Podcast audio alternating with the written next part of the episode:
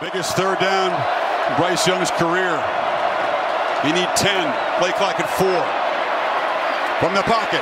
Launching downfield. Underthrown and intercepted. Kelee Ringo has an escort down the sidelines. All the way to the end zone. And Georgia is going to conquer the Crimson Tide.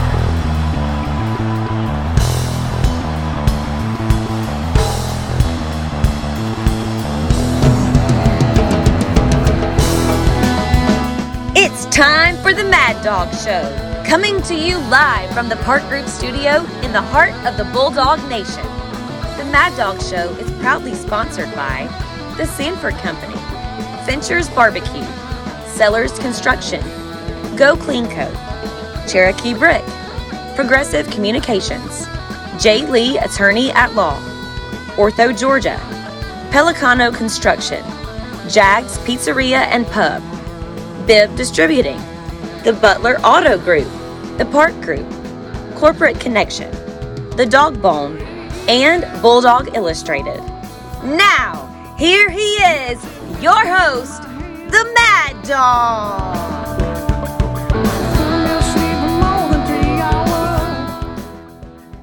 Welcome back to the Mailman for Heisman headquarters. You already know that I bet on him in Vegas at 100 to 1 odds, and now it's already dropped down to 12 to 1.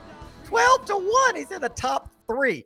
I bet 100, and now I wish I'd bet 1,000. And speaking of betting, now nobody will bet me. ESPN's own Elle Duncan went on Finebaum and talked a bunch of trash. She won't bet me. Speaking of Finebaum, nobody on that show will bet me. Why?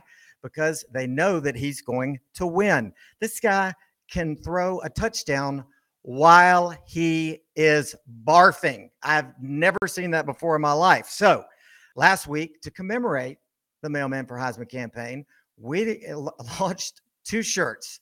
We enlisted freelance graphic designer Anne Robinson. She came up with some great designs, and apparently, you guys loved them because you blew up the website, you crashed the server and over the weekend, people were calling me and people were texting me. Catfish, who was just on last week, ordered a hundred shirts. Catfish, we got them coming, buddy. We're making them. So the server is back up. The link is back up. Corporate Connection is making them. Go to www.themaddawg.com. That's T H E M A D D A W G. Keep buying them. We'll keep making them. We got two versions of them. So snatch them up. That's right. I said snatch them up. Snatch up both of them. Again, themaddawg.com. So let's get after it. We got a good show. Get the picture. First off, we're going to kick it off with a damn good dog who goes by the name of Malcolm Mitchell. What has he done aside from playing wide receiver at the University of Georgia? Well, he won a Super Bowl and he's written some best selling books. And then just because he's a great guy, decided to start a charitable foundation. Cannot wait to hear more from him. Oh, yeah, by the way, he married a supermodel. Next, after Malcolm, I got some stuff that I want to growl and talk about. And yes, I'm going to do it, and you're going to like it. Then we've got Mark Schlabach from ESPN. He is back. We're very excited him. Mark is a world renowned novelist, a best selling New York Times writer. He is an ESPN journalist. He is a man that is in high demand and he's an all around good dude. And he's a great public speaker, too. Got to hear him last night. After that, I'm going to break down the top 12. Spoiler alert, it's not going to be pretty. I am going to wear out some teams that don't belong there, and I'm not going to be kind. That is followed by the Mad Dawg Show injury report, sponsored by Ortho Georgia, featuring former UGA offensive lineman Dr. Ryan Snetzer. Next, Bert Hodges from the Dog shows up, and he always have some surprises. And the next, don't cry, but there's no Buffalo this week. The Buffalo is roaming. He's on special assignment. He's deep undercover, operating at various levels that I'm not even aware of, nor can I get into. But as soon as his expose hits my desk, you'll be the first to know, and he's going to blow the lid clean off the college football world. Last but not least, have no fear because we wrap it up with our gambling guru known as Dogger. He's a hit and he never misses his picks. So let's kick this thing off right now with the one and only Malcolm Mitchell. What's up? Mad dog. Hey, man, I've been smiling backstage since the first seed popped up. This is great. I'm happy to be here with you. Thank you for having me. Let's have some fun. Man, well, first of all, you know, I didn't know this until last week when Catfish was on, and he starts raving about you and what great friends you are and how you guys Yeah, hang out, man. you know, at, at games. And I was like, man, what a cool connection that I didn't even know about, and they were going to be on at the same time. Tell me about Catfish and y'all's relationship. Kevin Jackson, Kevin Catfish Jackson is a huge, is a great friend of mine. Uh, he's been supportive since the first day we met, and has really helped me champion some of my literacy efforts, especially in Savannah and in other parts of Georgia. And his support um, goes without saying. He sponsored schools in his area. He sponsored schools that could not afford books, and he's always held his arms open for for me to come in, share my message, share the things that I'm passionate about, and just talk as dogs. You know, I, I think a very important dynamic of our relationship is uh, Catfish played long before I came to Earth, right? Yeah. But that that doesn't deter our friendship. He doesn't look at me as a young guy that um, is immature and doesn't know as much. What he really does is he teaches me a lot of valuable lessons while simultaneously supporting my passion to change young lives through literacy. I can't speak nothing but greatness about Catfish, and I, I truly appreciate the friendship of him and his wife Libby. They've they've even allowed me to stay at their home, so you know.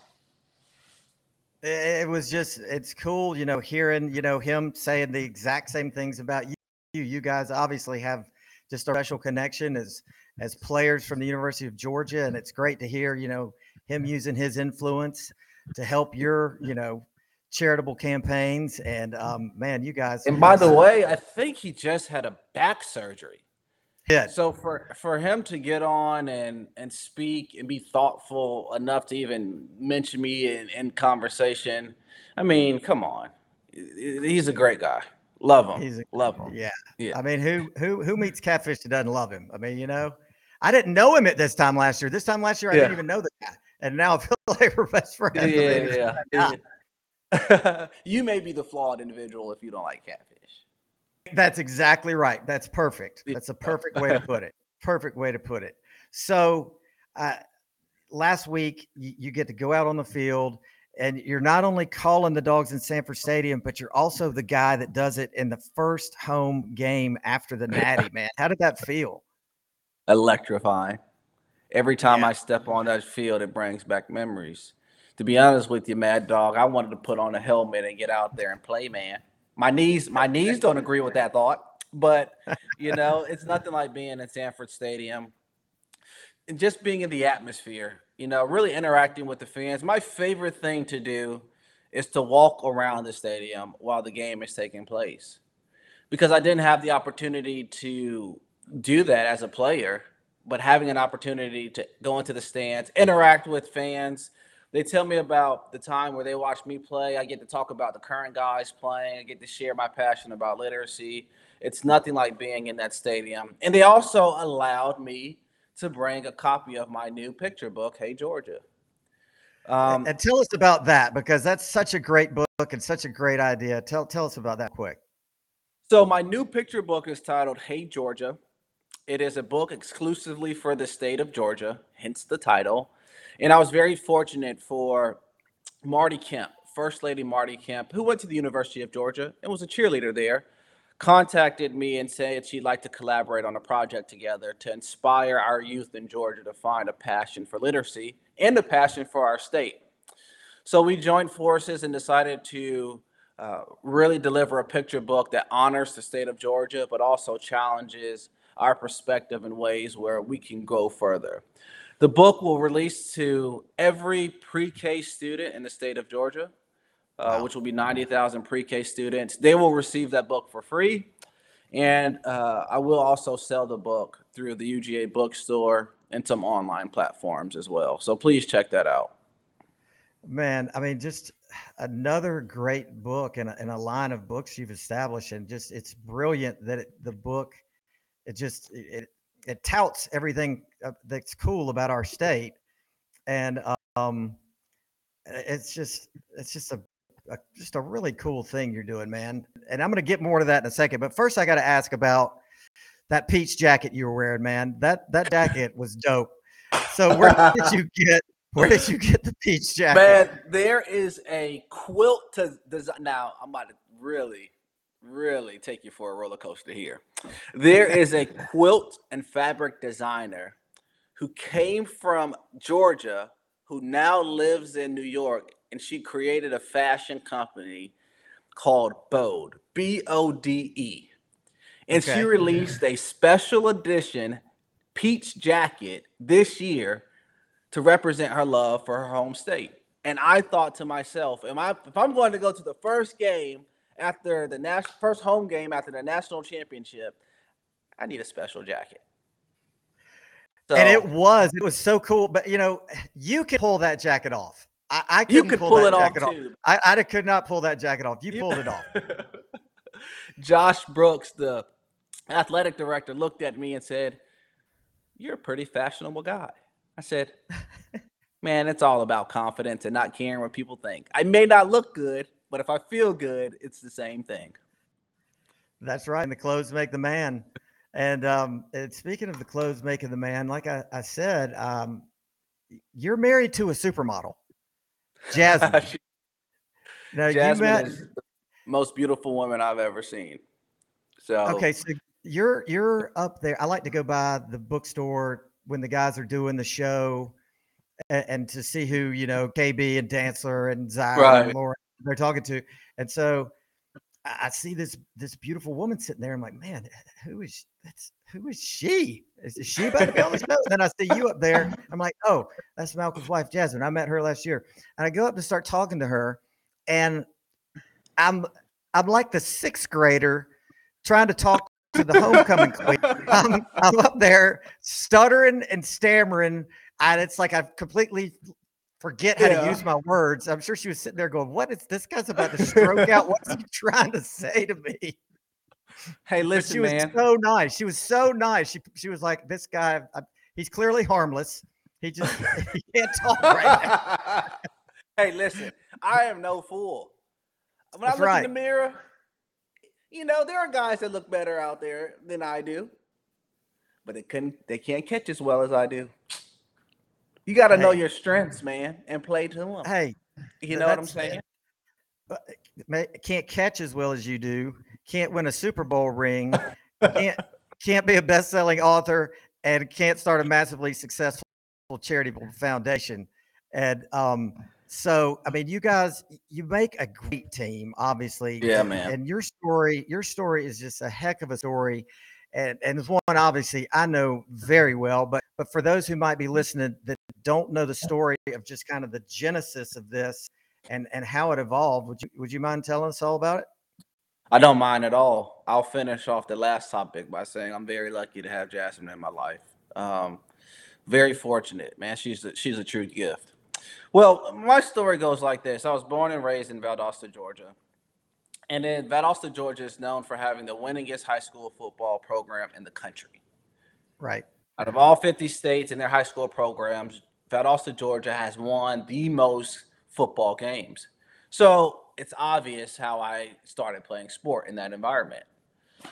From there, I was recruited by several different colleges. I decided to attend the University of Georgia. I was recruited by uh, Mike Bobo, who's back in town, and the Yep. head coach at the time uh, was Coach Mark Richt. Uh, from there, I, I was drafted to the New England Patriots in 2015. I mean, 16, and in 2017, I became a Super Bowl champion. I think what makes my uh, story compelling is while I was at the University of Georgia, I realized there's a value in education that could sustain um, even my athletic performance over a certain period of time. That the things I, suc- the way I succeeded on the field was sustainable because of the things I did off of the field. And I realized that my intellectual prowess was just as or more important than my athletic performances. So I started reading to enhance my intelligence. Through that process, I learned so many lessons. I learned so many lessons. I struggled Um, I had to overcome the fear of reading words that were complicated and too hard for me to understand. And I realized that the most empowering thing you can do for a person is give them the skill set of reading. So I started Share the Magic Foundation immediately after graduating from the University of Georgia to change lives through literacy. I wanted to empower kids to find a love for reading as I did because reading had such a profound and positive impact on my life. Mad Dawg, to be honest with you, maybe you would want to have this conversation with me simply off of attending the university and, and playing in the Super Bowl, but the value of my life has really been my relationships from the University of Georgia and the Patriots, but really this journey through literacy that's really challenged my way of thinking and really got me out in the world in a way that I don't think I would have if I would have never started. So, giving children that same gift that I experienced through books is what uh, we at Share the Magic Foundation hope to accomplish. And that's also the reason why I write in the first place. Well, and and actually, I, this is what I really want to talk to you about because it's so powerful, and and the lessons you've learned about you know knowledge is power and reading is power, and you know it, it's it's brilliant in the, the simple part of it, which is I'm going to try and teach as many people as I can how to read, and so if right. I can teach these people how to read that's going to be the most powerful thing to enrich their lives because the higher their reading level, the more successful they're going to be. If you're going to read at a high school level, you're probably only going to be as successful as a high school person. College, college, grad school, post grad, you know, a brain surgeon is going to make more money because he can read at a brain surgeon level. So what exactly. so what, what does that do as you you you share the magic and teach all these people to read is what it does is it is it's a rising tide floats all boats right? I agree so all these all these people now are raising their education level. So what what are they doing? They're providing their families with better lives. They're enriching they're, their communities. They're creating they're, jobs. Yeah. i mean the domino effect is limitless and workforce and man, development intellectual prowess, economic opportunity, social mobility. This is what I do every day. I can go on and on. And it sounds like I need to take you on the road with me because you did a great job there. but but it, it makes perfect sense. But and it took you to to be able to deliver this message in a way that that crystallizes it and gives everybody that epiphany or that light bulb or that aha moment to go, okay, this guy's got it figured it out. He's able to parse through a lot of complex problems to come up with a solution that anybody can do. Any we can teach anybody to read uh, practically, and and and practically you're yeah you're right. And the thing that people forget, just like football, football is a learned skill. No one comes out of the womb knowing the rules of football. Right. No one knows how to play.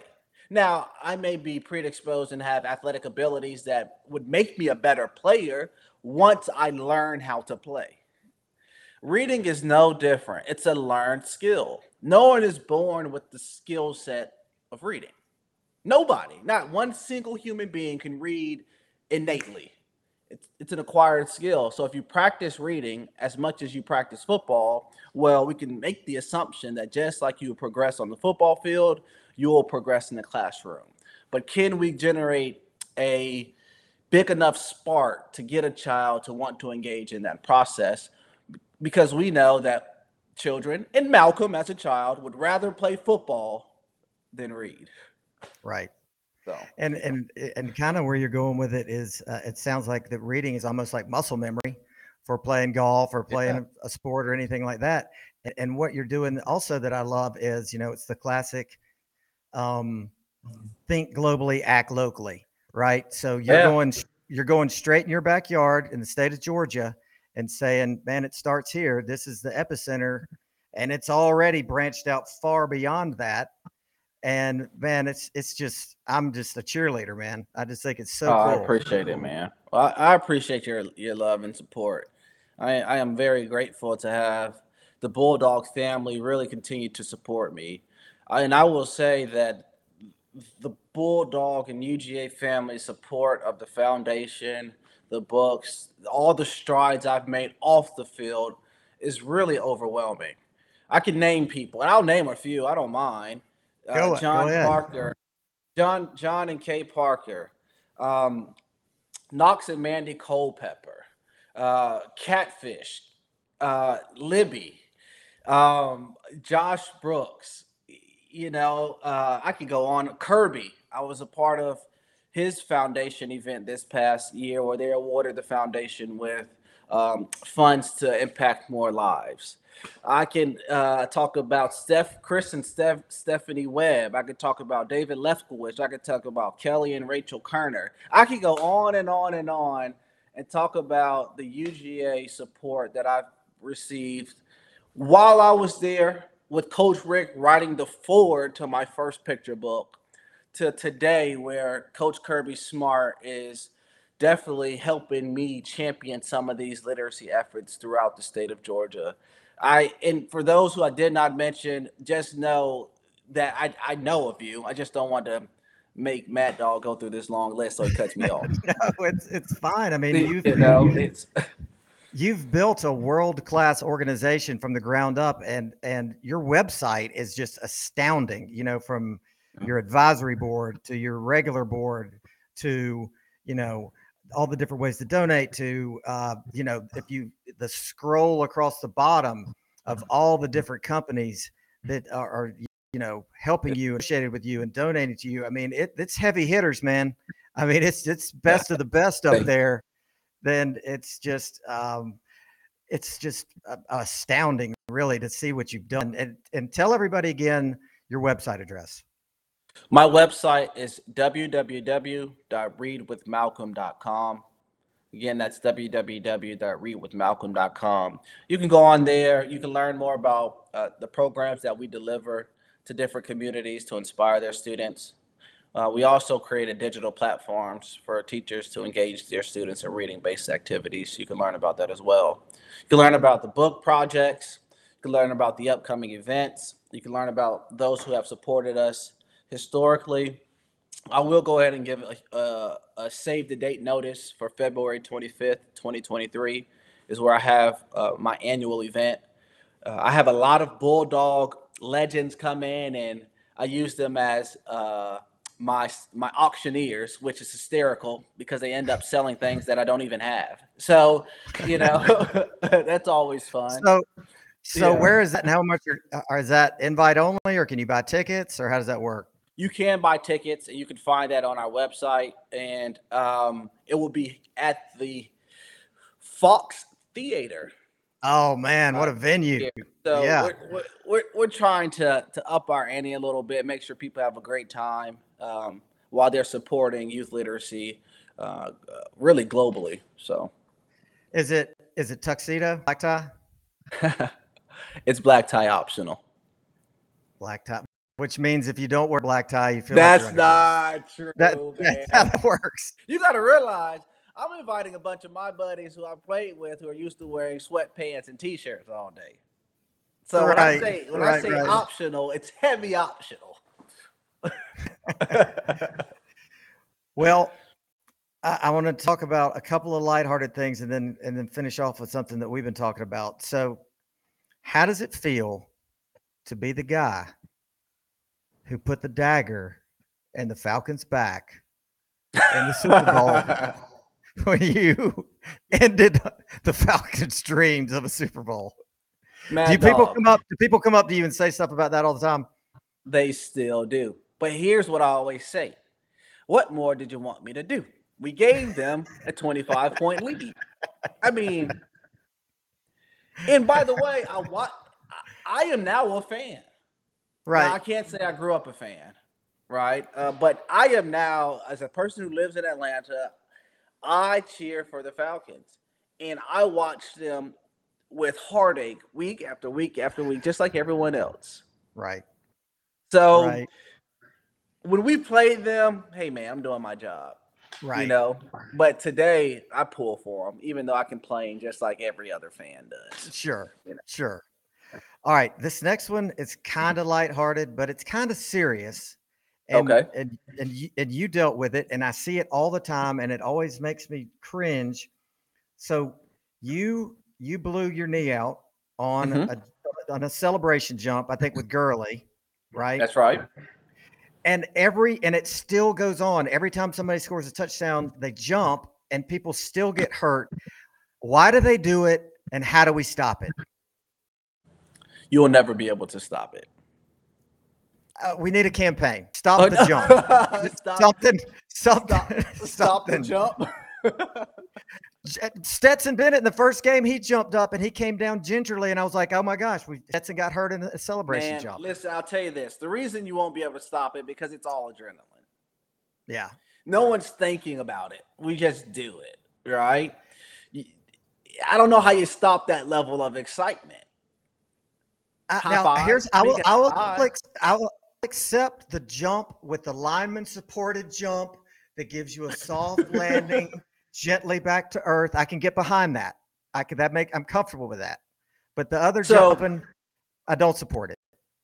So, 2013, we played Clemson and Cle- and- at Clemson, uh, season opener, and Todd breaks down the right sideline for I think a 70, 60 to 70 yard touchdown.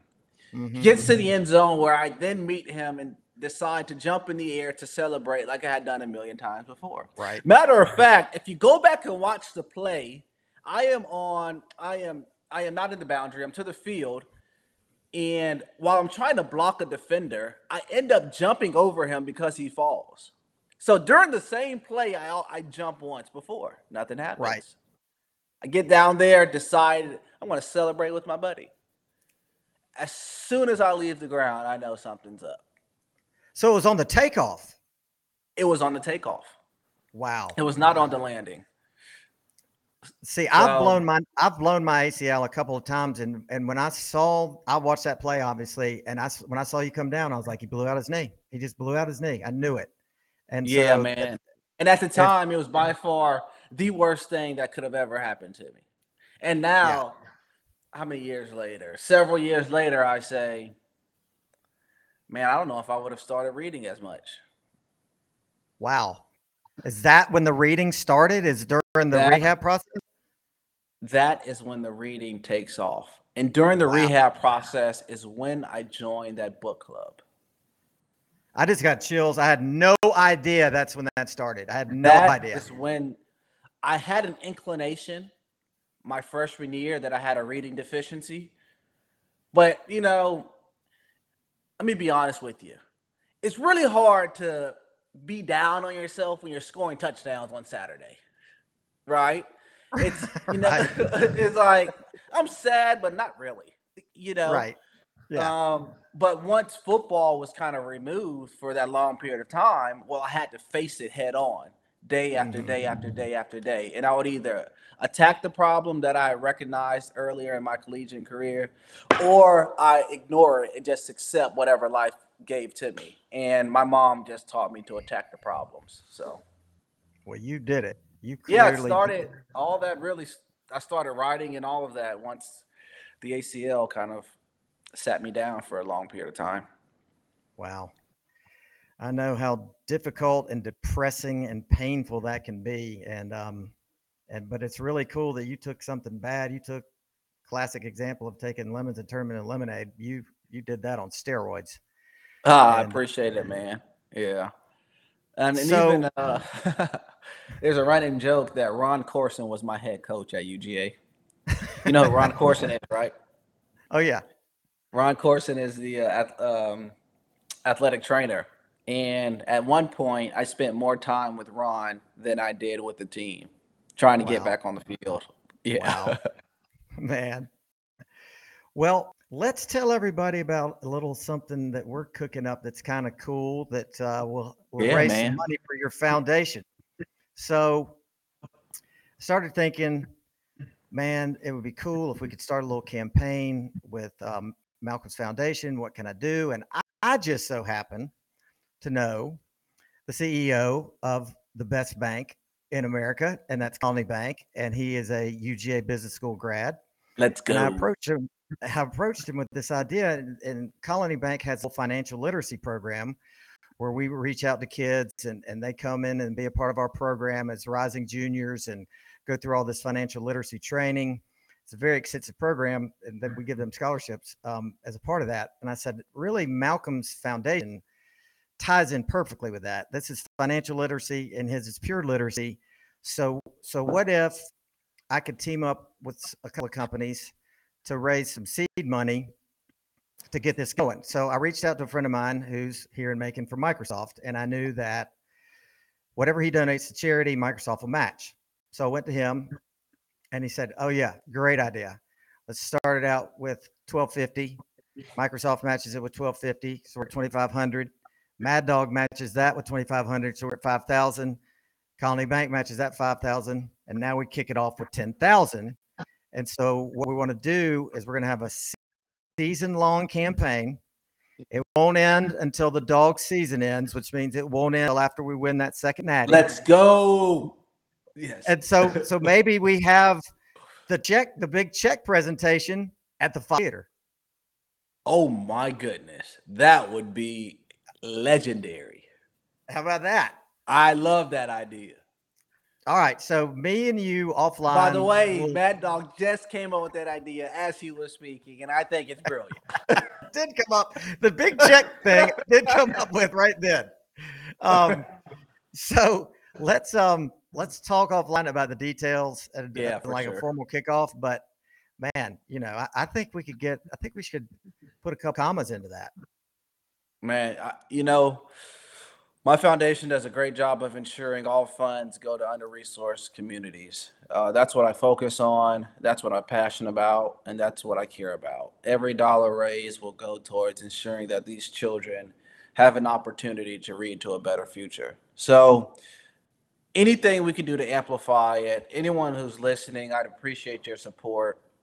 And uh, just know that you'd be helping children out uh, across the state of Georgia in in under resourced communities in other states as well. So, man, thank you for thinking of that.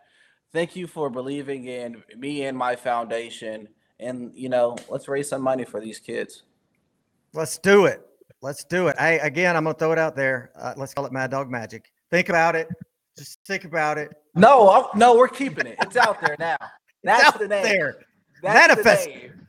I love it. Like it, share the Magic Foundation and Mad Dawg Magic. to me, let's go. It perfect goes together perfectly. Well, Malcolm, man, thank you so much for taking so much time with us tonight. You're the best. I hope I get to see you on Saturday. And regardless, we're going to be talking real soon, brother. I appreciate you, man. This has been a gift for sure. Go dogs. You, Go dogs. Go dogs. Go dogs. Malcolm Mitchell, ladies and gentlemen a gentleman and a scholar. And wow, we are just we're just so fortunate to have him on here. I'm just on cloud nine.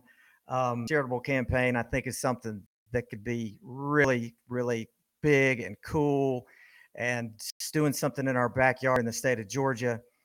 And um, more to come on that. Now, here is where I'm going to growl and bark for a while because about this time last year, just about everyone, it seemed like in human race, every man, woman, child, every creature, great and small, were just wringing their hands and sweating and fretting over Stetson Bennett, the one they call the mailman. He can't do it, they said. He's too small, they said. His arm's not as strong as JT Daniels. And JT Daniels is a five star.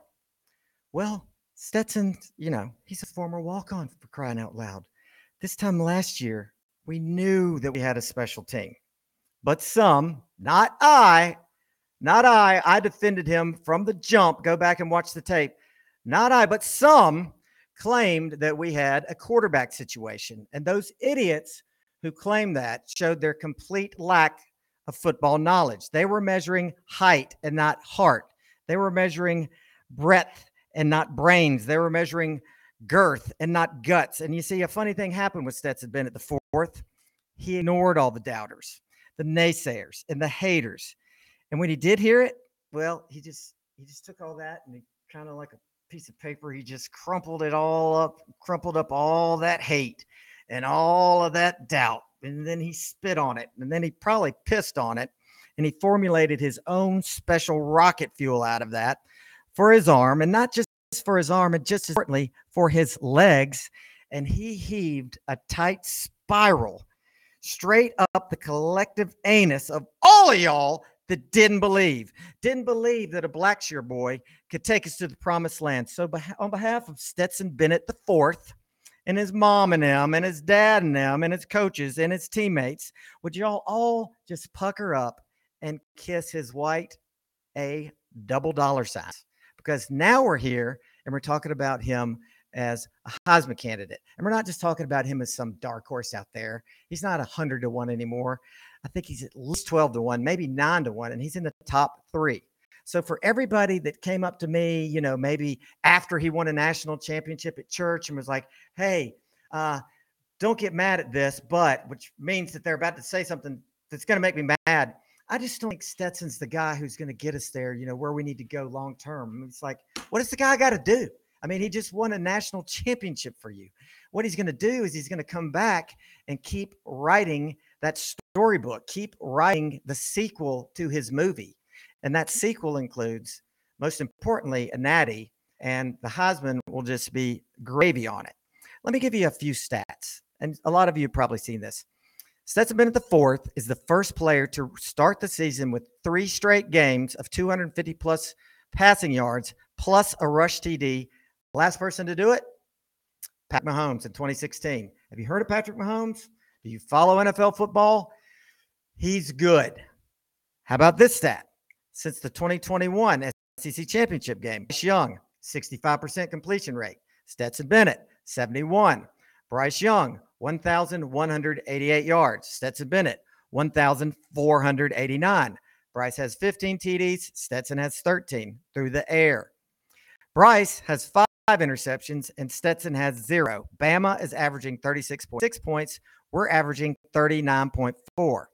And last but not least, and this is important, Stetson Bennett is taller than Bryce Young. He is taller. It's documented. It's on tape. Go back after the national championship and look them standing side by side. Here's Stetson and here's Bryce. It's crystal clear. So quit calling him an undersized quarterback. If he's undersized, then so's Bryce Young, and he just won a Heisman. So with that, I'm tired of ranting and raving and growling and barking. We have another incredible guest, and we are very excited to welcome back Mark Schlabach. How about it, Dr. Schnetzer? How you doing? Doing good, doing good. Glad to be back.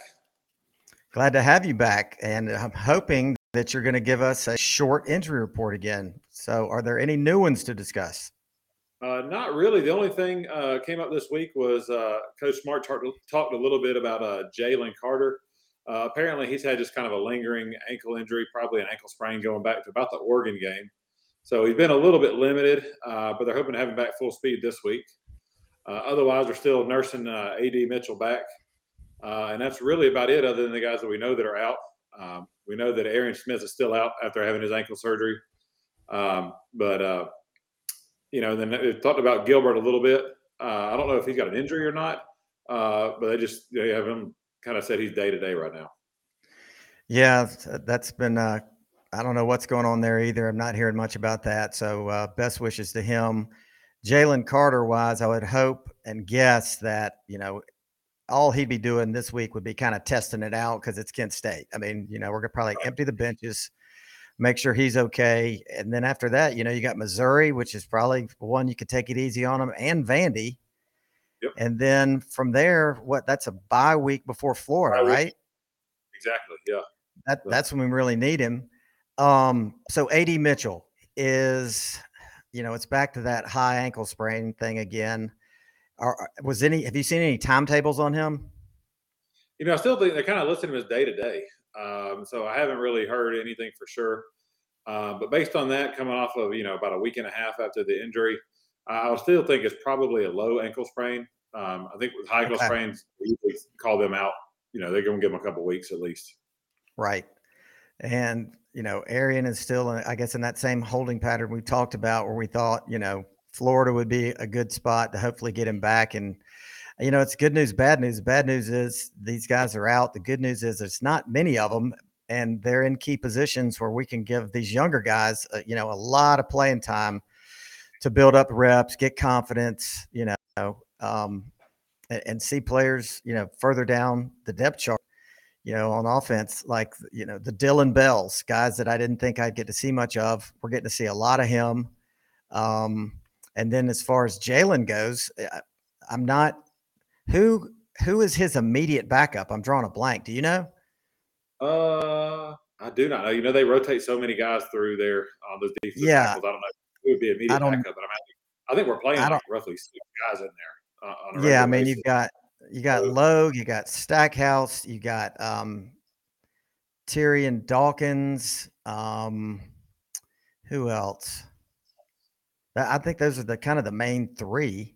I'm right. probably leaving somebody out, but we we got plenty of depth there, thank goodness. And it's as for as thin as Kirby said that we are at receiver, it just doesn't feel like it. Right, right. Well, the younger guys are stepping up, making plays. I mean, they're they're doing well, and obviously, you got the guys that are there are making plays. You know, Brock Bowers making big plays last week. I mean, you know, it's just the guys that are there stepping up and making them, and then some younger guys are coming in and filling some roles. Um, and you know, the offense is, is is looking strong. I mean, you can't. It really hasn't really missed a beat.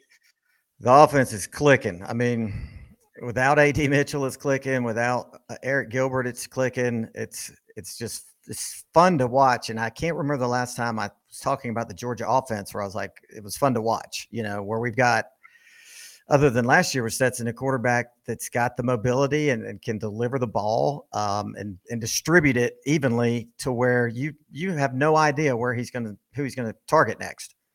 Yeah, they- they're very well balanced on offense. Uh, I think it's really, I mean, they're, they're going to be a hard team to, to scheme against. You know, like at some point you're going to have to just say, look, we're going to we're going to take one part of they're going to try to take one part of this offense away, and I still think the rest of it's good enough to beat you. You know, so it's a good problem to have. Uh, you know, look the guys that are just you know making plays, well balanced, spreading it out. Uh, you know, I like to see it keep doing that. if Dan Lanning can't scheme against it, then I, I think it's working. Yeah, yeah, exactly. So yeah, they're they're, looking strong, like kind of you know well-oiled machine back there. You know, I think Stetson has really matured, and I mean he looks like a he it looks like a stud quarterback back there. I mean, you know, he, he looks like he's ready to go and ready to step up and uh, and keep elevating his game. Absolutely. And I mean, now the narrative has changed, you know, obviously from him being in the Heisman talk, and then even you're even seeing pro scouts talk about him, saying, Mhm. Hey, don't don't count this guy out for Sunday. You know, he's a winner. Yeah, there's something to be said about being a winner, right? I mean, you know, you can you can be six five, you can have a cannon for an arm, but I mean, there's there's something to be said about guys who can get the game, get it down, and, and win it when it when they need to. Doug Flutie played on Sunday and he's shorter than Stetson. There you go. There you go. But we just we we want to focus on him on Saturday now. We got to keep him. That's right. I'm not even gonna say it. Just we need Stetson to just keep being Stetson. That's right. Keep doing I what don't you're want- doing, man. Yeah, I, I don't want to talk to you about him. How about that? Put it that way. Still think it's great. All right. Well, Ryan, thanks so much as always for coming on. Thank you for the short report. You're doing a great job. And um, maybe I'll see you Saturday. Yes, sir. Thanks for having me on. All right. Thanks again. Hey, bud. All right. That was a pump fake on Slayball. Slayball, Snetzer, they're real close in names. We're going to have uh, Mr. Slayball on shortly. He is covering a little golf tournament you may have heard of called the President's Cup. But for right now, let's break down that AP top 12, but with a twist. We're going to do it in reverse order because here's the deal the pollsters with the Associated Press, they're not any smarter than us. If anything, they're worse than us because they're biased. They're biased towards certain brands. And in short, they play favorites. Ranking teams really isn't that hard. It's as simple as the eye test.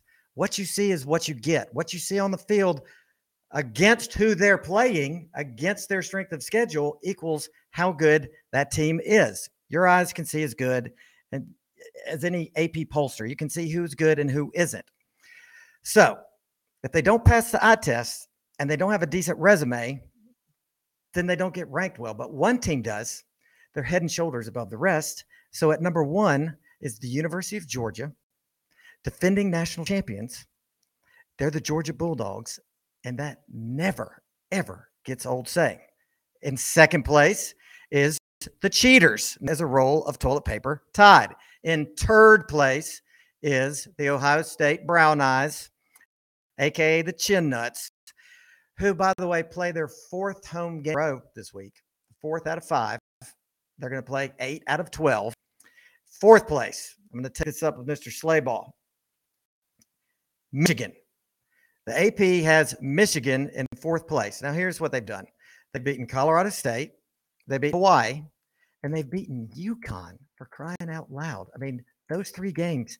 Next on their cupcake calendar, let me read this to you. Next up, playing the powerhouse that is Maryland, followed by Iowa, Indiana, the pedophilia state, Nittany Sandusky's, Sparty, who stinks this year, as we just saw, Rutgers, Nebraska, who just had to fire their coach as they got beat at home by Georgia Southern, Illinois. It's like I'm making up a fantasy schedule of cupcakes. It's it's amazing how bad this is. And finally, finally, they finished the season with the brown eyed chin. So they have a one game season, and we're going to have to them just hang around up at the top until maybe Ohio State beats them. I don't know, but maybe they beat Ohio State again. Then what happens? Exactly the same thing has happened when they played us last year in the playoffs. So have at it. Have at it, Harbaugh. Come on back. I guess uh, you're just a glutton for punishment. You need to schedule some hard and much more difficult teams so you don't get embarrassed in the college football playoffs. Next up, Clemson. Here's another team that has a bunch of cupcakes. They open it up with Tech, Furman, and La Tech. That's Louisiana Tech. How impressive said no one ever. You will get within sight of the playoffs again this year. Six, Oklahoma. They played UTEP, Kent State. Don't sleep on Kent State. They're coming to play between the hedges this week. And Nebraska. I like Oklahoma. I'll always like them because my dad is a graduate there. I grew up on the heyday, Switzer days of the wishbone in the 70s and 80s when they were, you know, beating everybody. But you won't make the playoffs either. However, the next team will make the playoffs. And the next team is my sleeper team from before the season when they were unranked. And that is, of course, the real USC, the University of South Carolina, Southern California Trojans. Hold on, it's sleigh ball. Sleigh ball on line one. What's up? You're not getting it. Okay. Um, producer. Yes.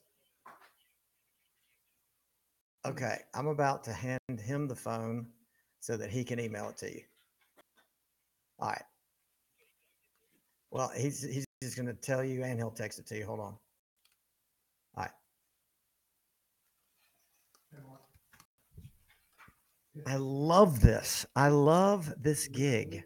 I'm trying to have a show and ESPN's interrupting me. I'm nothing if not flexible. Now, the real USC, the University of Southern California Trojans, Trojans, Trojans. Their mascot is a condom. The the commercials write themselves. All right, I'm not going to lie. Their schedule is a joke too. Their only ranked opponent is currently number 13 Utah, but the coach is Lincoln Riley, and I respect Lincoln Riley. He's a good coach. He has rated the best talent out of the transfer portal of any other team in the offseason. I think he got something like 17 players led by Caleb Williams, who, by the way, is also a Heisman Trophy contender. So they're good. They got a one game schedule too. They worry me. I'm not going to lie. Actually, I'm lying. They don't worry me. Bring it on, Lincoln Riley. I would like nothing more than to break your heart again, just like we broke it in the Rose Bowl. Next up, Kentucky. I don't have to review Kentucky's schedule because they play in the SEC. They play a real schedule. I know that their coach is the real deal, Bob Stoops. I know that their quarterback is the real deal. He's going to play on Sunday. That's Will Levis.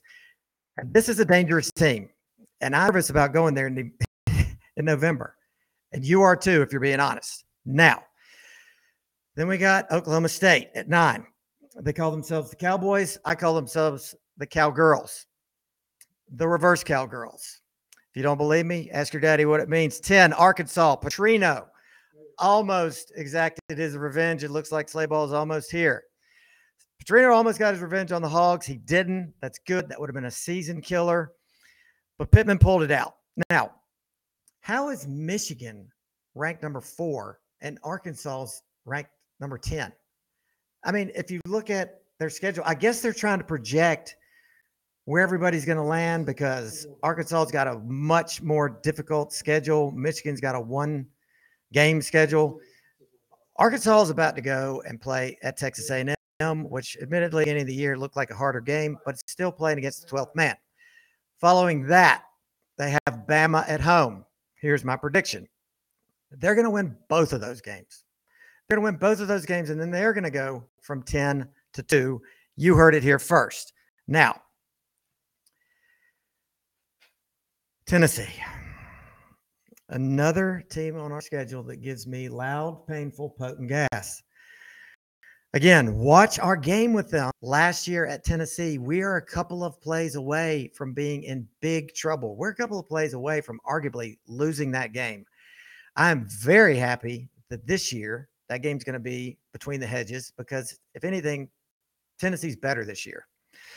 So if that is followed by one that I can't figure out. No, by the way, before we play Tennessee, they've got to play Florida, LSU, Alabama, and Kentucky. So timing's everything.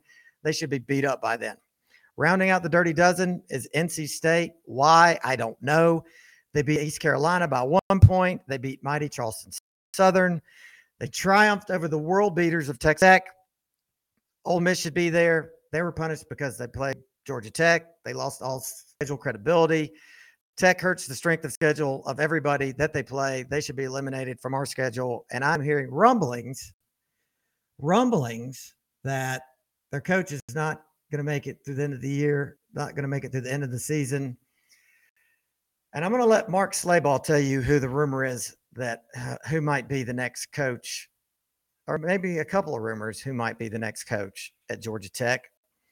Um, Auburn, you lost to Penn State, who should be 14th. I just wanted to bring that up because this year, Auburn, you can't blame Mike Bobo. At honorable mention, I have 15, which is Oregon, because we left the Ducks for dead, and now all of a sudden they're back.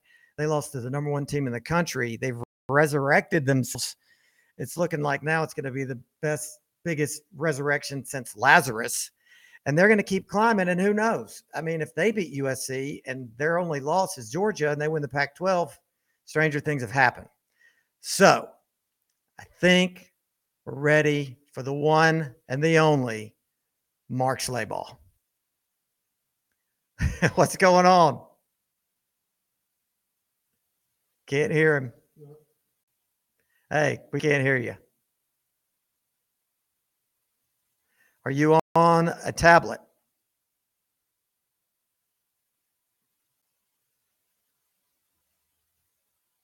You on a tablet?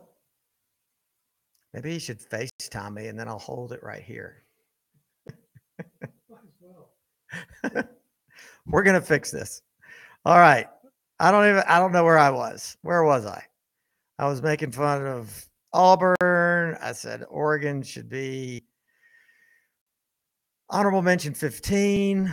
Um, then I was gonna do the injury report, but we've done it. Bring on Bert Hodges. Bert Hodges available. Bert Hodges, are you available? Save me. There he is. Mad Dawg. What's going on? How are you doing tonight? We're we're doing good. We're we're jumping around a little bit. We've had some technical issues, but like I said, we're nothing if not flexible. What's happening with Schlabach? He's at the President's Cup. He's at the President's Cups. I, I looked like he was trying to handle it from his car. I don't know if the issues were on his end or our end, but our our Mm. crack producer is working on it right now. I don't know if we're going to have to do a an old school FaceTime call with him, and I'll I'll just hold the camera up right here so everyone can see him. All Um, right. Um. So so what what are your thoughts on where we're at in this season so far? Well, you know, for me, li- being a resident of Charleston, South Carolina, um, the, a lot of people don't look at the South Carolina game as a big rivalry, but here it's a huge rivalry because if we lose Right. this game, the rest of my year is miserable. So clearing that hurdle Saturday was um, was really good. We had a fundraiser, a uh, high school fundraiser on Thursday night, and I ran into a bunch of Gamecock fans there, and they all wanted to talk about the game, and they all wanted to tell me how cautiously optimistic they were. And uh, you know, I was like, you know, listen to talk about Spencer Rattler and transfers, and you know, all the wide receivers they had, and I would what I and I just you know was listening to them, agreeing, and what I really wanted to tell them is, if you haven't watched this play, you have no idea of the wrecking ball you're about to see on Saturday. Right. And so um, they got to see it, which was great, you know. And I got a lot of texts that night, like, "Wow, you guys are the real deal." So that was um, pretty gratifying. Yeah, so I was in the middle of a move, and you know how hellish those are. And like you, I'm on like 77 Bulldog text chains during the game. So my phone was buzzing, you know, off the table. And you know, the ES, the the ESPN, the Cox cable guy was supposed to be there by 10 and he showed up and it was like they were me for the first time. So finally got it hooked up for the second half. And by then it was just over. It was just trash time. And you know, we're watching people playing out there that I had never seen, including a running back that I had never heard of. Tell me about Cash. Tell me about My boy Cash. Cash Jones. Yeah. So Yeah. um he is our seventh string running back, Cash Jones. Uh I think he is from Texas, if I recall correctly. But Buffalo and I were texting at the end of the game or Saturday night, and we were talking about the potential NIL deals that Cash Jones should have available to him. You know, I want one. Mad Dawg wants the one. payday lending, the check into cash, the um, JG Wentworth. I mean, all of those ads should be right in his wheelhouse. Absolutely. Payday lending, especially. I mean, any with a name like that. I mean, what about a, Cash a, Jones. a bank deal? You know, maybe I should talk to the bank. Well, you know what's phenomenal about it, and I was thinking about how optimistic Kirby must have been about how this game was going to go. That we actually brought our seventh string running back on the travel squad for that. You know, I mean, it, we can't go as deep as a home game, so we've got to really be picky about who travels with us. And we brought Cash Jones on that trip, and he was just slicing and dicing through that defense.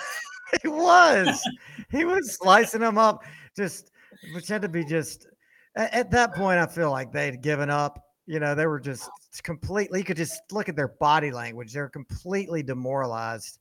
And uh, Yeah. to the point to the point where I had to catch myself almost starting to, but not really feeling a little bit sorry for them. I kind of had the same feeling a little bit, you know, besides my conversations Thursday about how, you know, they think that they could pull this game out. But I felt like in the second half that for that game to be competitive, it would have to be somewhere between our second and third string team to be on the field for it to be a competitive football game. I've had the exact same thought, and you're and you were debating with yourself. You're like second or third? Is it? I think third. I think third string would be a good matchup. Right. And and right. and but you and you can't you can't have hot pot in there. You got to have Zirkel. Zirkel's got to do the kicking. And if there's a third string guy, if there's a third string kicker, we want to see him too, just to keep Yeah, it interesting. hey, we're getting the backup kicker sometime, you know? I mean, everybody got to play.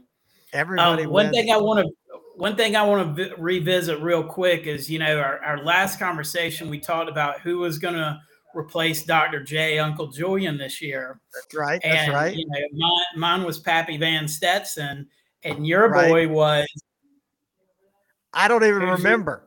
Matt Landers. Oh, Landers. Yes, yes, I forgot because he's not with us, but he's still he's still making noise in Arkansas, isn't he?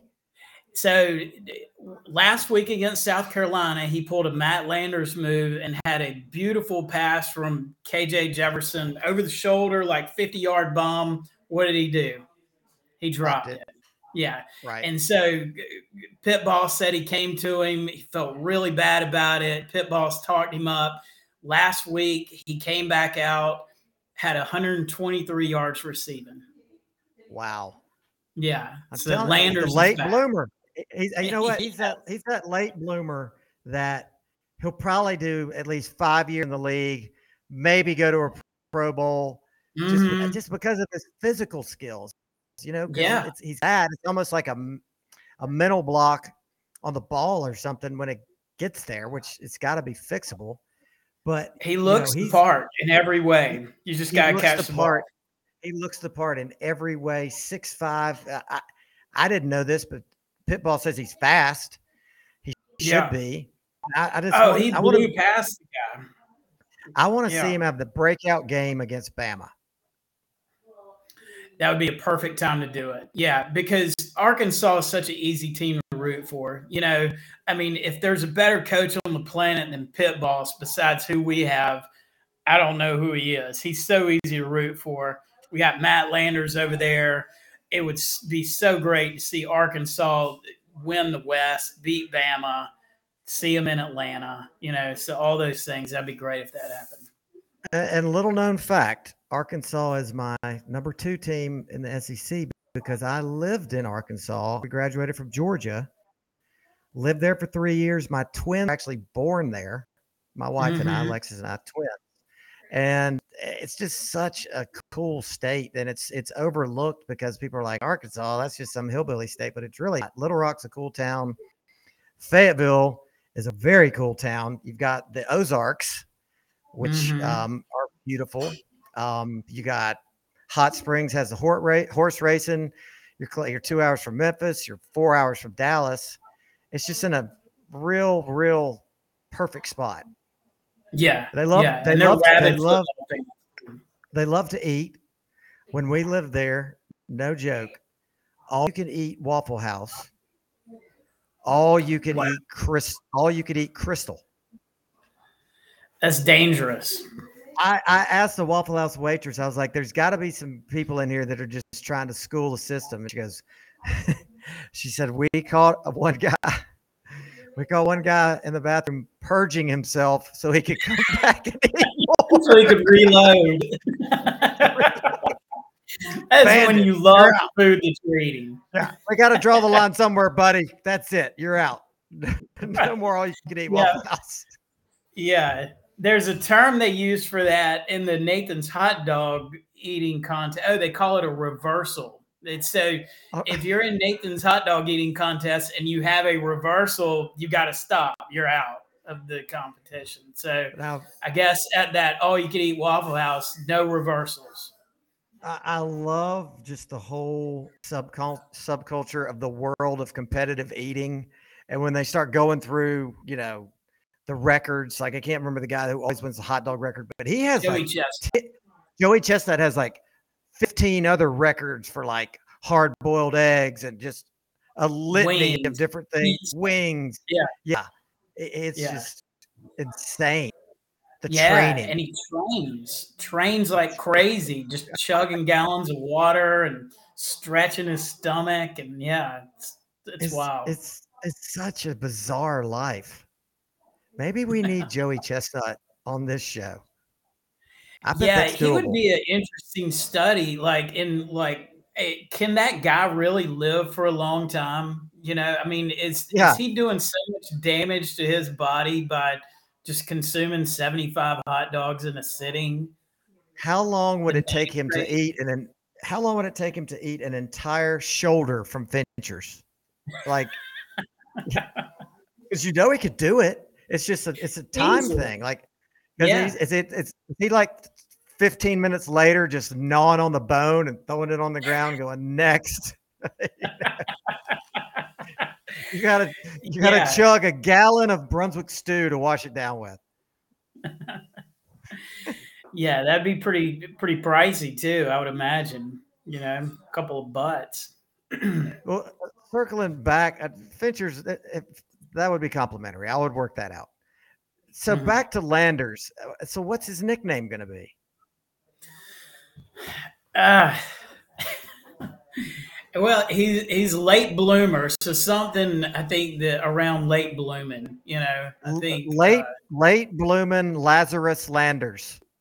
Because I mean, it's a comeback, baby. It's a comeback. yeah, right. Yeah, I mean, he's six years in. I think he committed to Georgia six years ago, so he's he's um yeah he he's been around the block for sure. So he showed up. He showed up with Stetson in 17, right? Yeah, yeah, yeah. Well, Is I wish is him all this- the best. is this is- is- uh, me too. Is this his final year of eligibility? Does he have some? It's gotta of- be. It's gotta be. Yeah. So he's got to make it happen now. If he wants to go pro, he's got to have these hundred yard games. Last week was a good start for him. So, and you know, my pick, Pappy Van Stetson. I mean, look at him now. You got him as a front runner for Heisman. I mean, the stats you read off, it's just insane. Who would have thought? You know, we're like third in the nation in passing right now. It's insane, and and third in the nation by you know not even him playing full games. Yeah. Skipping the fourth quarter. Right. Let's get him in Yeah. the fourth quarter. I heard it. I, you, you may have mentioned this. I don't know, but I heard the stat said in the three games that we have played, we have scored on every possession we have had in the first half except for two. And I think one of those was that weird Samford deal where Kirby wanted to like run the the Hail Mary play. I don't know why we were calling timeouts when they were trying to like in the half, but we wanted to get Right. the ball back so we could run our like one minute Hail Mary offense. So we didn't convert there. And then the South Carolina game, we had three and out where I think Stetson threw up during the play. And so Yeah. it like disrupted that series. But that's it. Every other series in the first half, we have scored. Yeah, I mean that's that's never happened. no. I mean, and, and AD, you know, AD Mitchell's out, and we're doing this now. You know, we're not playing Tennessee or Kentucky yet, but still, we're we're clicking on cylinders, and for the most part, thankfully, staying healthy. That's it. And you know, to I, I was reading another stat today, like just so your eyes aren't deceiving you in what we're watching on the field. Um, that one of the links that we link to on the dog bone is get the picture. We have it listed as GTP and Senator Yeah. Blutarsky. On Mondays, he um he always goes through the stat called net yards per play. It's pretty simple stat. It's just how many yards did we get on an average play on offense minus how many yards did we give up on an average play on defense. And they've calculated over the years. And if you're over two, then you're a CFP playoff contender. If you're over two Mhm. and a half, then you're probably national champion. Last year, for example, we were at like 2.9, which was by far the best we've ever had. And of Right. course, we won the national championship. Bama was like a whole yard behind us. So there wasn't anybody even close to us. This Right. year, so far, we're, I think, at 4.1. On offense, we average 8.8 yards per play, which is just insane. Last year, we averaged 6.9 yards per play. On defense, we give up 4.7 yards per play. Last year, we gave up 4.1. So we're right in that same range we were on defense last year.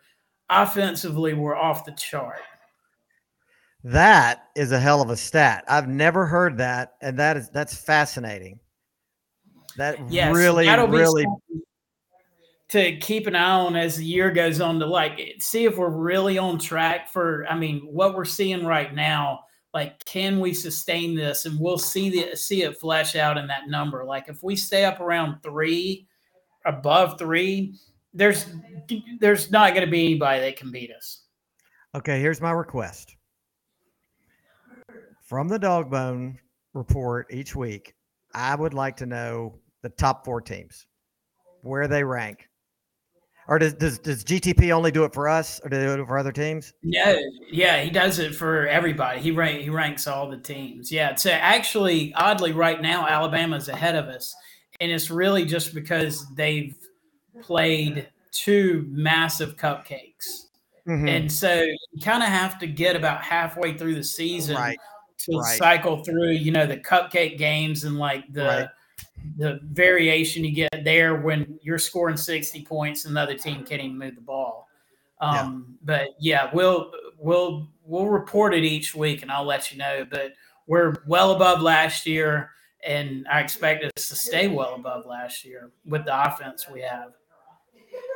Yeah, I mean, and, and I'm so happy that it's it's turning out the way I predicted. I've been telling everybody that this offense this year is going to be special because, you know, three reasons: the O line that we had coming back, and the guys that were going to be there that were plug and play, Stetson Mhm. Bennett, and the weapons around him. Mm-hmm. Which it, it doesn't make me a smart guy at all because I'm pointing out the obvious. You look at those guys on paper and you go, how do they? How are they not going to produce a lot? That's it. You know, that long touchdown pass to Brock Bowers is like a microcosm of our offense because Mhm. you've got a brilliant offensive coordinator who designs a play where you spread everybody out, draw the linebackers up so the tight end's wide open over the middle by like 15 yards. You have a veteran quarterback who knows how to sell the play action so everybody draws up and then he delivers it perfectly to him. And then you have a superhuman athlete in space who's going to make two guys miss and then run 4.340 down the field to score. All of those.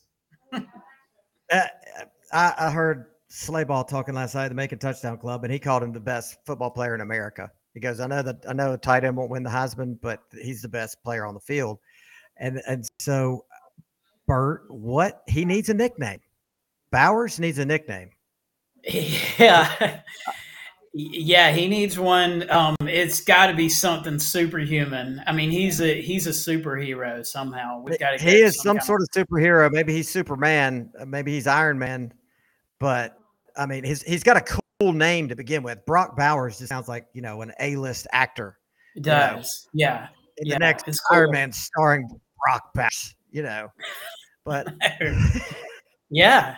And you know, who throws a fade to a tight end in the corner? And what tight end, college tight end makes that catch? You know? the footwork was stupid. The hands. Stupid. Yeah. Yeah. All of it. It's just ridiculous. Yeah. So um uh, our, our we're family friends with the Oscar Delp family. My sister-in-law is Okay. friends with his Yeah. mom, and uh, so we got to meet him before the Clemson game last year.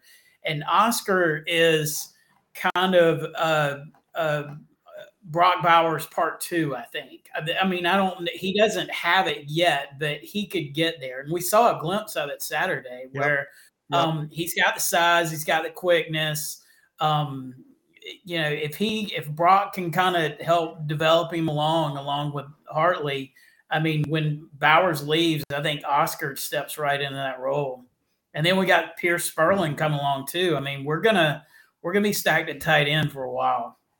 Oh man, it's it's RBU, it's tight end U. Um, I like the fact that his name's Oscar.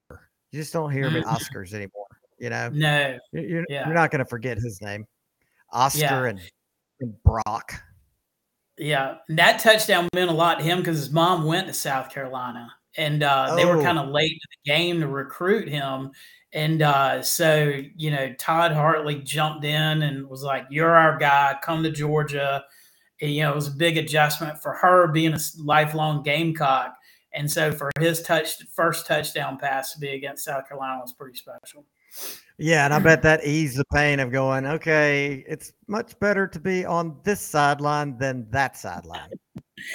Absolutely, I think they feel like they re- they made the right decision.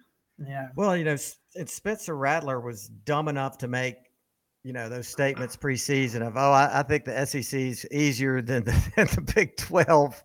I wonder what he thinks now. I know. Yeah. I mean, he was running backwards for his life. We didn't get any sacks, I don't think, but he was running backwards the whole time. Oh, here's one more interesting stat my son told me. Um, guess what player on our team has as many receptions as Jermaine Burton? Oh my God. Hold on. Hold on. Oh, this is going to be a good I'll one. give you a hint. He's a, he's a freshman. Dillon Bell. Malachi Starks. Ah!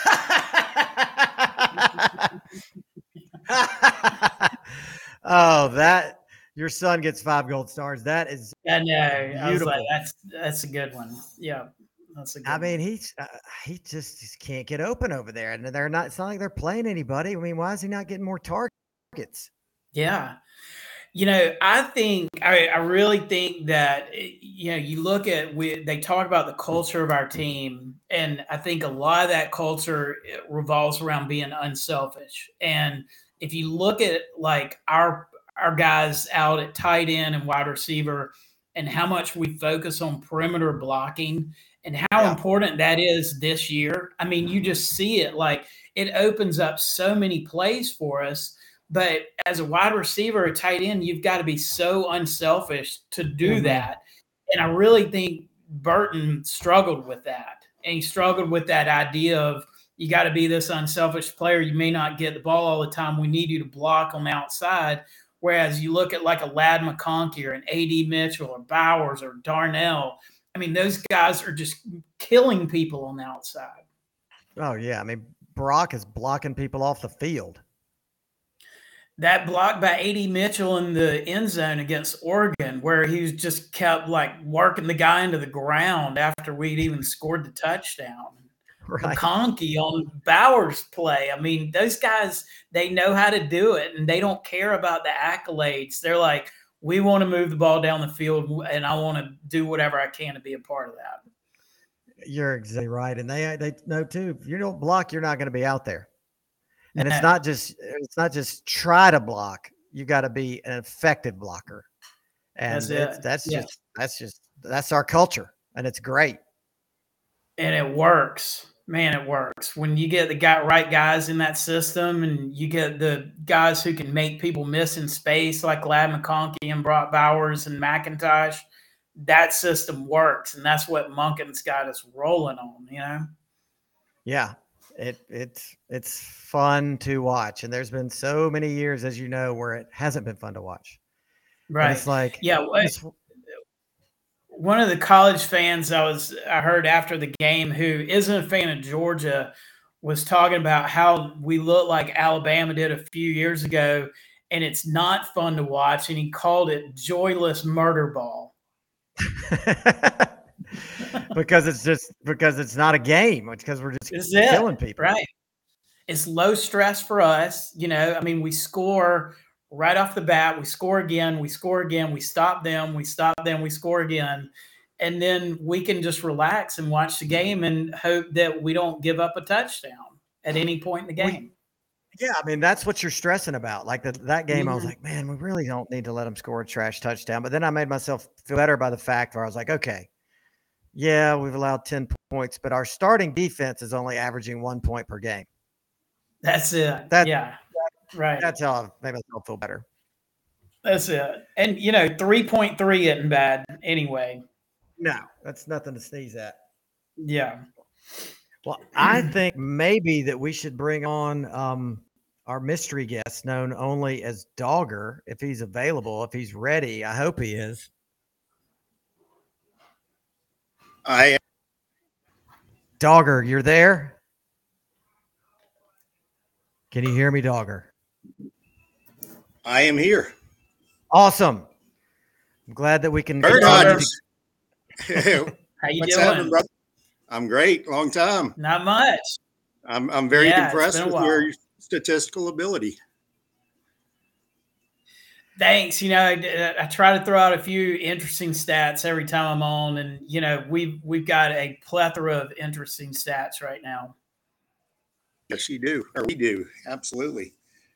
Yeah, I'm glad you're sticking on. You may have some opinions about uh, about the gambling aspect.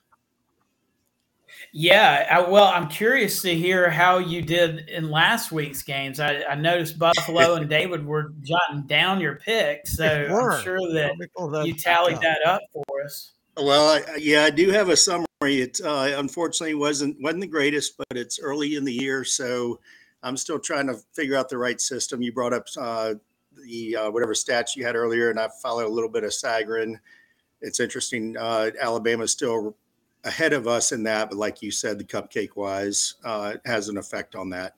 Um, but no, in the uh, so I had I did do some NFL picks, but so I started out great on a on a Thursday night lock uh, with the Chargers uh, covering against San Diego late, or excuse, excuse me, covering against uh, Kansas City late. But then I went, unfortunately, went 0 and 3 in the SEC. Auburn pretty much laid an egg against Penn State, and uh, LSU came out better than than I assumed, and South Florida gave Florida a pretty good contest. So 0 and 3 on that. Uh, my 10 team cracker, which uh, pays 700 to 1. Uh, it's the odds of hitting it are 750 to 1 out of, uh, I looked that up today on um, one of the sports book, I think out of London, um, the William Hill sports book. And uh, so, yeah, the odds are 750 to 1, but you get paid 700 to 1 if you hit all 10. So it's worth the chance to throw. I think back in college, we would throw $5 out there. These days, somebody may throw 100 to try to get 70. Um, but yeah, those went uh, those went three and seven. But I, and then I hit the uh, I hit all three of the uh, NFL teasers. But we're going to get away from the NFL this week, so I've been doing some studying and and trying to figure it out to see where we're headed tonight. And by the way, when it comes to the dogs, we obviously won 48 to 7, which they covered by 16 and a half against the Vegas line, and we pushed the uh, closing total of 55. So that's, uh, I think that last touchdown there, um, a lot of people that had the under probably were upset by that. But, um, but still, so that's uh, pretty rare. Uh, Dogger, isn't that pretty rare to, to push an over under like that? Honestly, it's not. It's amazing what Vegas can Not. do. Yeah, I mean, it's amazing how close they typically are on on over unders. I've I've I've been in shock for however many years that I've been doing it. It uh, yeah, no, it's it's amazing how close they typically are. I mean, obviously there are some some ones that are blowouts and not even close, but I'd say they're they're within a few points on sixty to seventy percent of their total predictions.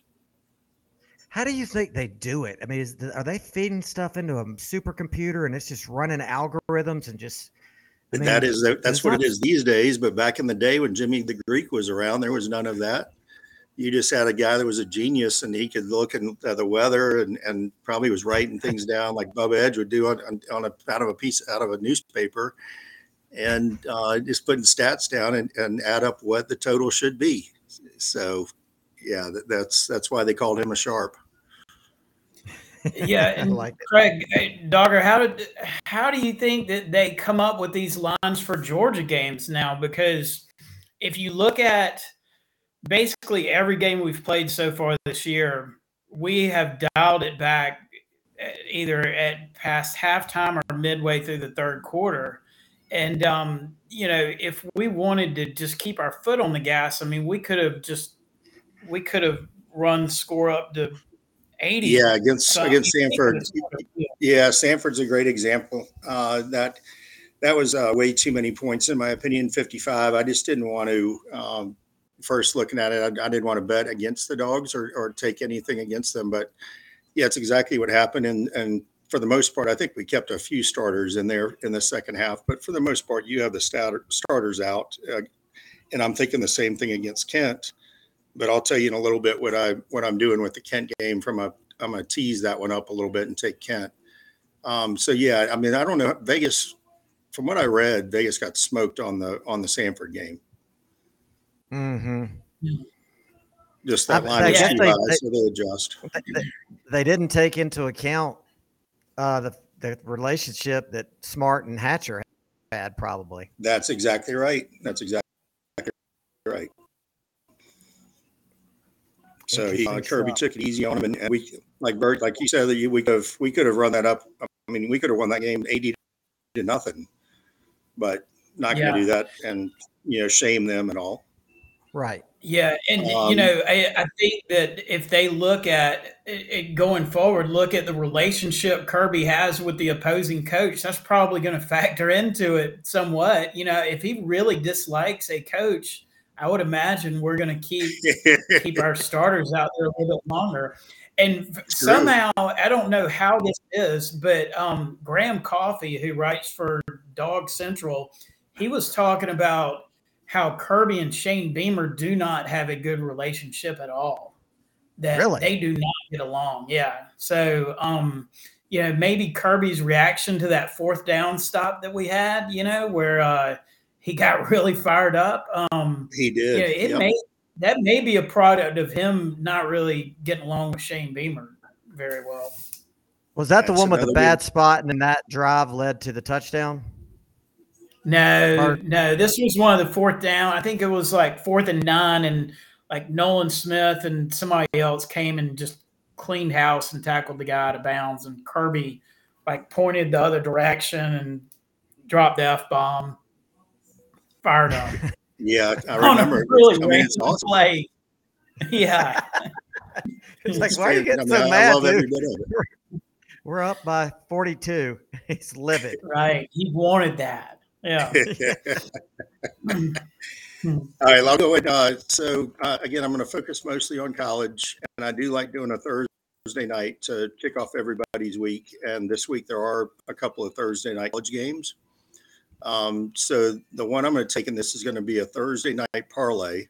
So for those of you that don't know what that is, that means you take both. They both have to win, and if they both win, you win three to one. So let's just say you risk ten dollars, you win thirty dollars. Risk a hundred, risk a hundred, you win three hundred. And what we have uh, is uh, Coastal Carolina minus two and a half against Georgia State. The total is sixty-two, and I'm going Georgia State and over. Hmm.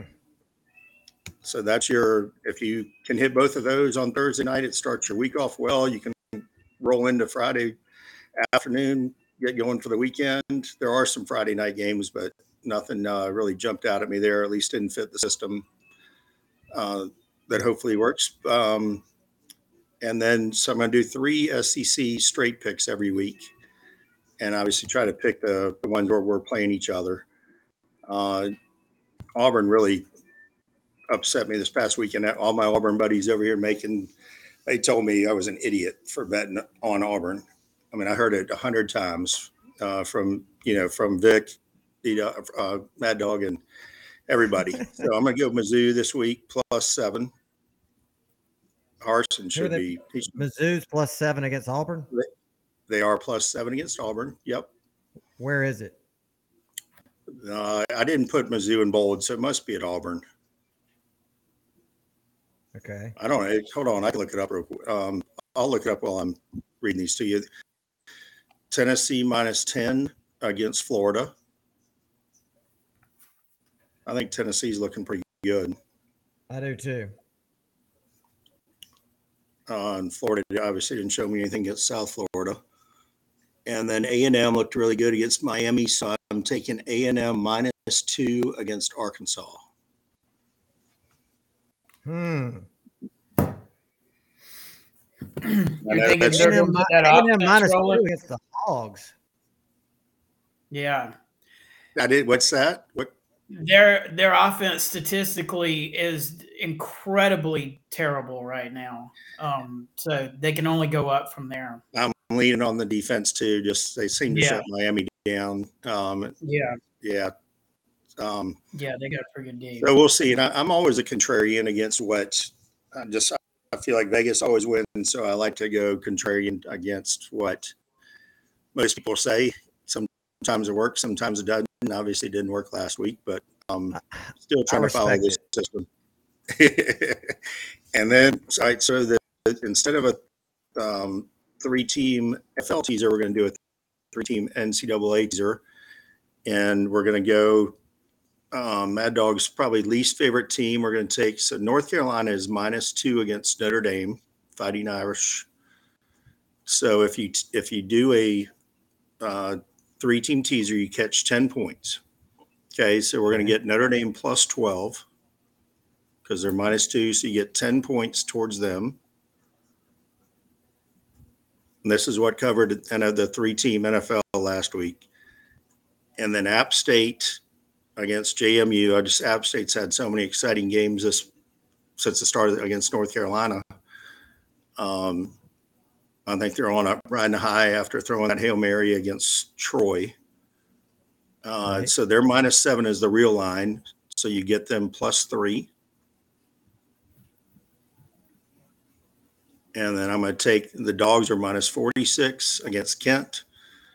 I'm going to assume that Kirby takes it easy on them and take uh, Kent plus 56 and hope for a 55 to nothing shutout. Mhm. 56. No, yeah, they're that's uh 50. Yeah, 56. You're right, David. Or Mad Dawg, Okay. sorry. Yeah. Um, Who is this David of which you I know, no, no kidding. I, I gotta get that. uh, all right, then here comes the 10 team cracker. Bert, Bert, you remember the Oh, 10 yeah. team crackers? crackers Oh yeah, man. Yeah, they're hard to nail that one.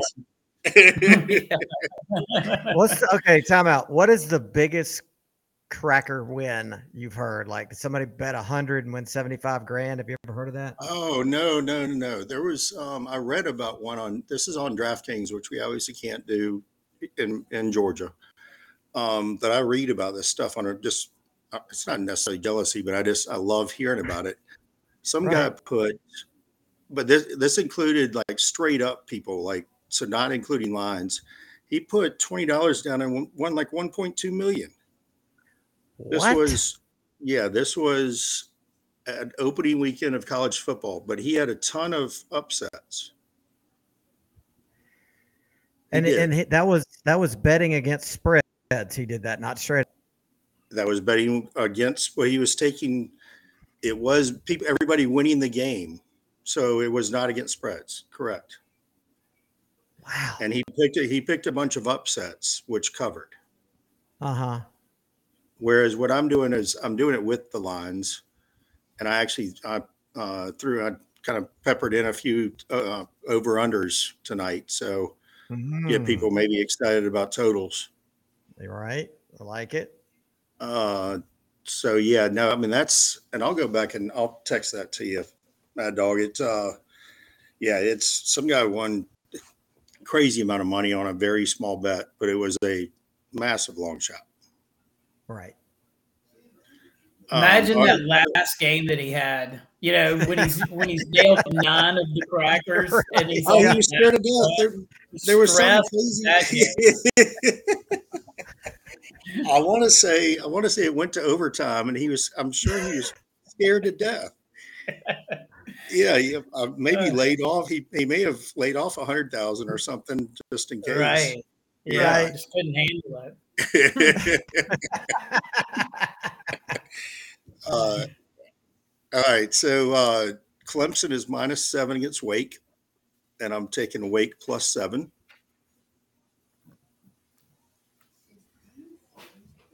The uh, Clemson, the total in that game is 55, going over 55. It could be 10 to 7 for all I know, but but I, I don't know. I think that's they're both going to score. Uh, Kansas and Duke, the total is 66 and a half. I'm going Kansas over. or Kansas, Kansas or Kansas State. I thought it's Kansas is what I typed out. I- Yeah, I Kansas and Duke are playing this weekend. Okay. Kansas and Duke. Okay. Uh, and over 66 and a half. I just not sure either of those teams can shut anybody down. I like this one. Cal minus three against Arizona. I'm going Arizona plus three.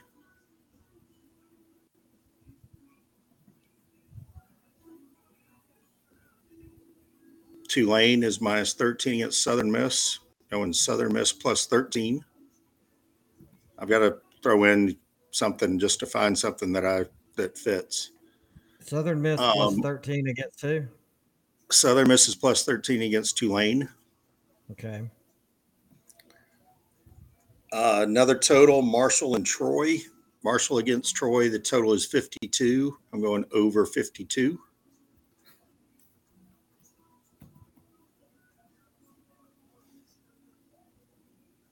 So I fully agree with what you said earlier, Mad Dawg, about uh, USC, uh, Southern California, not not South Carolina. Uh, but they are going to be in the top four at the end in the championship. But I'm taking Oregon State, so they're playing Oregon State. USC is minus six and a half, and I'm hoping for a, I don't know, 30 to 30, 33 to 30 game Oregon State. losing. That's fine with me. I like Oregon State just because their mascot's the Beavers. I think it's hilarious. That's a good point. Uh, Michigan is minus 16 against Maryland. I like Michigan. They seem to be, they seem to have uh, settled on their quarterback, and he Wow. looked good. So I didn't like the I didn't like the thing with the two quarterback scenario. I didn't either. Uh, this one's kind of random for me. I just I wanted to throw in a game that would people would be watching. Texas, Texas Tech.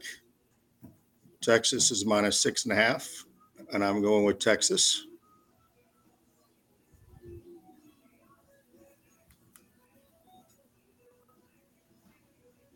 Okay. And then last one, I really wanted to bet on the total in this game, but another late night game or later game, Ohio State against Wisconsin. Ohio State's minus 16. And I'm taking Wisconsin plus the 16. That game is where? Oh, it's at Ohio State. I forgot. They only play home games. This is yeah, exactly. yeah, that's right. and my last last thing um, that uh, the daughter will throw out is this, and I know I'm not supposed to do any NFL, but a Monday night savior that I used to sit in a chemistry class uh, at Truett when I couldn't pass it there at uh, Georgia for one year. I'd sit there and try to come up with a way to get back under the number. So I'm, I'm going to throw out the Giants minus two and a half against Dallas. I like it. Giants are on a roll, two and zero. I hope so. Saquon's looking good. Yeah. I just don't know if Cooper Rush can do it. I mean, last week I felt good. That was such a sucker bet last week against Cincy. Mm-hmm. Um, so anyway, I'm going to throw that last last little NFL. That's all I'll do for the NFL. So you get all those right. It's 700 to 1. Uh, if you get all 10 of the college cracker, that is at least 700 to 1. Okay. Oh, and then the pros is a separate bet. Pros is a separate bet. That's if you have to, if you're really struggling or, or if you're up, if you're up, what, uh, uh, seven, $70,000, then you could throw 40 grand on that and come out with 30 Yeah. uh, or come out with 100. Yeah. I like it. I like it. Not that I look I, again. I'm not a gambler. The only thing that I've bet on is Stetson Bennett because he bets on himself. Did you hear me say earlier? like- did, did I say Wow. earlier that he's 12 to 1 Heisman? Twelve. I've I, th- I saw nine somewhere. I don't know where it was. I looked it up when I Googled it when you were, and, and I went, went on to a, a gambling website. It it showed 12 on that. Right. Still, Yeah, still So- uh, great. Yeah. there's only what? Who's better than him right now? Bryce and C.J. Stroud, Caleb Williams, maybe. I think Yeah. Stetson's the best. He's got the best odds right now. No, I no better than him. I'm sorry. I thought you were talking as far as my opinion. Yeah, Um, yeah, yeah. yeah. You no, you're correct on the other. Yes. Okay. Cool. Well, We'll see how we do this but- week. I'll um, I may have to, I'm gonna definitely have to study this a little more. It's intriguing me. It's making me maybe want to dip my little toe in the water just for funsies. Great show. I loved having It's Malcolm better- on there and, and Bert. Always good to hear from you and good job. Got to get you and Buffalo. I want to hear together. Yeah, it's good to hear from you. You know, I, a quick story about Dogger. Um, back when I was a freshman at Georgia, I tried to pass myself off as, as Dogger one time. You remember this? I, I do, but that's all right. You're welcome to. Had chauffeur Dogger and uh, Chuck Hubbard and Bo and a bunch of other guys was a pledge down to Georgia Florida game at St. Simon's. And Yep. Brogan's was notorious for being the hardest place for underage people to get into. Like they were really hard at checking IDs. And um, I had somehow convinced Dogger to let me just use his driver's license briefly to uh, try to get in. The guy took like one look at it. And he's like, "Nope, and took it. And I was like, oh my goodness. So I went back over to him. He was in the parking lot, and I was like, I lost your driver's license. I'm sorry. and so Dogger went up to the bouncer and was like, some jerk just stole my wallet, and I think he tried to use my ID to get into this place. Please And tell me that worked. it- Yeah, he gave it back to him. So he got his driver's license back. And I had to, so I was sitting on the curb, just, it was like 11 o'clock at night. And I'm like, I'm going to have to wait for these guys to close down this bar before I can drive them back. I've got to get in this place. So I went around to the side and tried to sneak in the kitchen. And the- I took three steps in, and the manager saw me. And he took off after me and I went sprinting like down the road past Mullet Bay through this park. Like the guy chased me for literally a half a mile. And um, finally, my I, like I, I ran cross country in high school, so I was able to finally get away from him. But it was like a half a mile of running. I was like, "All right, I'm not getting into this place." I had to sit on the curb and wait for those guys to come out at two o'clock in the morning. I was thinking we You're- uh, eventually we're at least we had a 12 pack of beer in the truck for you in that in that little kind of yellow. Maybe, yeah, yeah, maybe that tied me over. yeah, Oh, good Brogan story. yeah. Good time. times. right, guys. Well, I'm gonna wrap. I'm gonna wrap this up. Um, All right. I really appreciate both y'all coming on. I really love the new Dogger segment, and I love how you know maybe next time it can be the three of us plus Dogger shrouded in mystery, so that we keep his identity preserved um, Mhm. with Buffalo when he gets back from his his assignment on his scintillating expose that will be riveting audiences nationwide. But I want to remind everybody that if you do want Mailman for Heisman t-shirts, that is themaddawg.com. I want to thank Malcolm Mitchell for joining us. I want to thank Mark Schlabach for trying to join us. I, I don't know what the technical problem was, but we'll figure that out. Thanks to Ryan Snetzer. Thanks to Bert Hodges. Thanks to Dogger. But most of all, thanks to y'all for watching. I hope you're able to catch this on Apple Music or on Spotify. And that's it. I'm hoping that uh, DJ Spark here could take us out with some noise, and I hope y'all make some noise in Sanford Stadium on Saturday. Peace out, Mad Dawgs.